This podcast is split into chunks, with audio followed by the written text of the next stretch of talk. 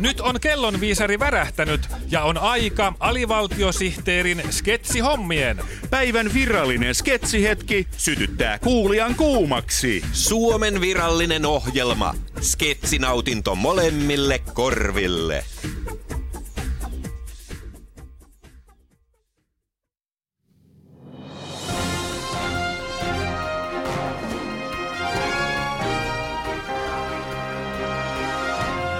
Sanokaa uutiset, kun haluatte hyvää päivää uutisista.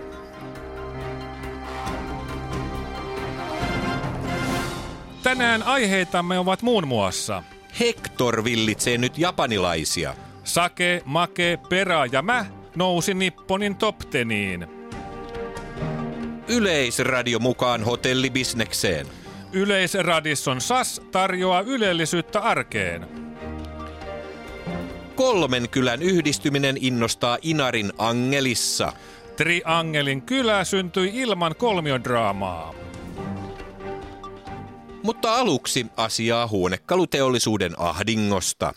Suomen vaatekaappiteollisuus on talouskurimuksen partaalla. Syynä ei kuitenkaan ole kaappiin pantavan tavaran vähyys, vaan vapaamielisyyden leviäminen. Vaatekaappitoimittajamme Einomies Porkkakoski on tällä hetkellä kaapissa tutustumassa villakoiran ytimeen.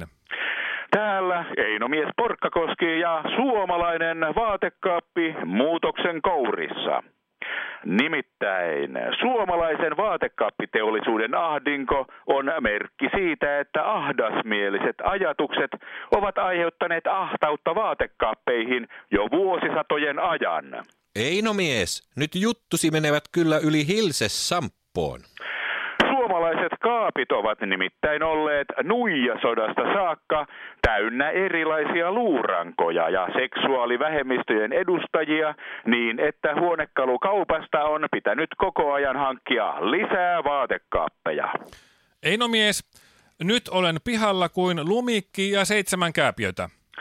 Viime vuosina ilmapiiri Suomessa on kuitenkin ilmastonmuutoksen myötä vapautunut, niin että luurangot, homot ja lesbot ovat voineet tulla ulos kaapista elämään tasa-arvoista elämää muiden ihmisten joukossa.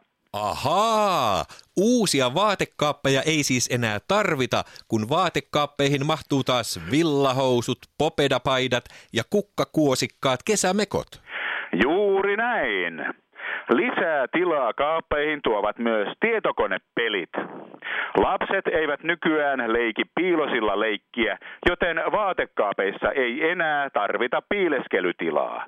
Niinpä Suomen vaatekaapeista on vapautunut uskomaton määrä tilaa vaatteille, kuten vanhat farkut, joihin joskus vielä voi mahtua.